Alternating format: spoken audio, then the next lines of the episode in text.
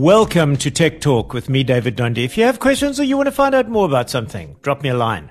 David at fmr.co.za and find me on at David Dundee on those social media channels. And of course, the podcast on fmr.co.za. When is a tech talk not quite a tech talk? Well, when you review a piece of 110 year old technology.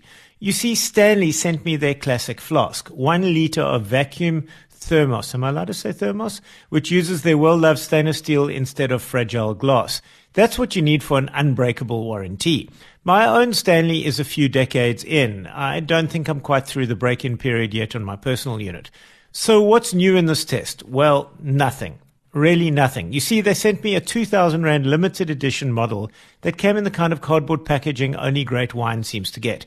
And wrapping heritage paper around the actual flask, I get to see the garnet gloss paintwork of this seriously pretty flask. You see, it comes with a retro 1940s label. This is one of a series of 1920s, 40s, and 60s editions. This particular one gets a cork top new plastic stopper. The construction is, of course, impeccable. I prefer the new stopper to my older one, slightly more ergonomic. The walls are 18.8 stainless, it's BPA free and dishwasher safe, and has their lifetime warranty.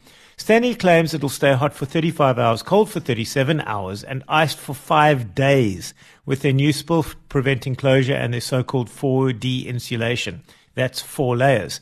There are three heritage models in the range with corresponding uh, colors 1920 black patina, 1940 garnet gloss, and 1960 vintage green, available from a retailer near you. That's it. If you've got questions, you want to find out more about something, david at fmr.co.za, and you can find me on at David Dundee on those social media channels. That's D A V I D D O N D E, and the podcast on fmr.co.za.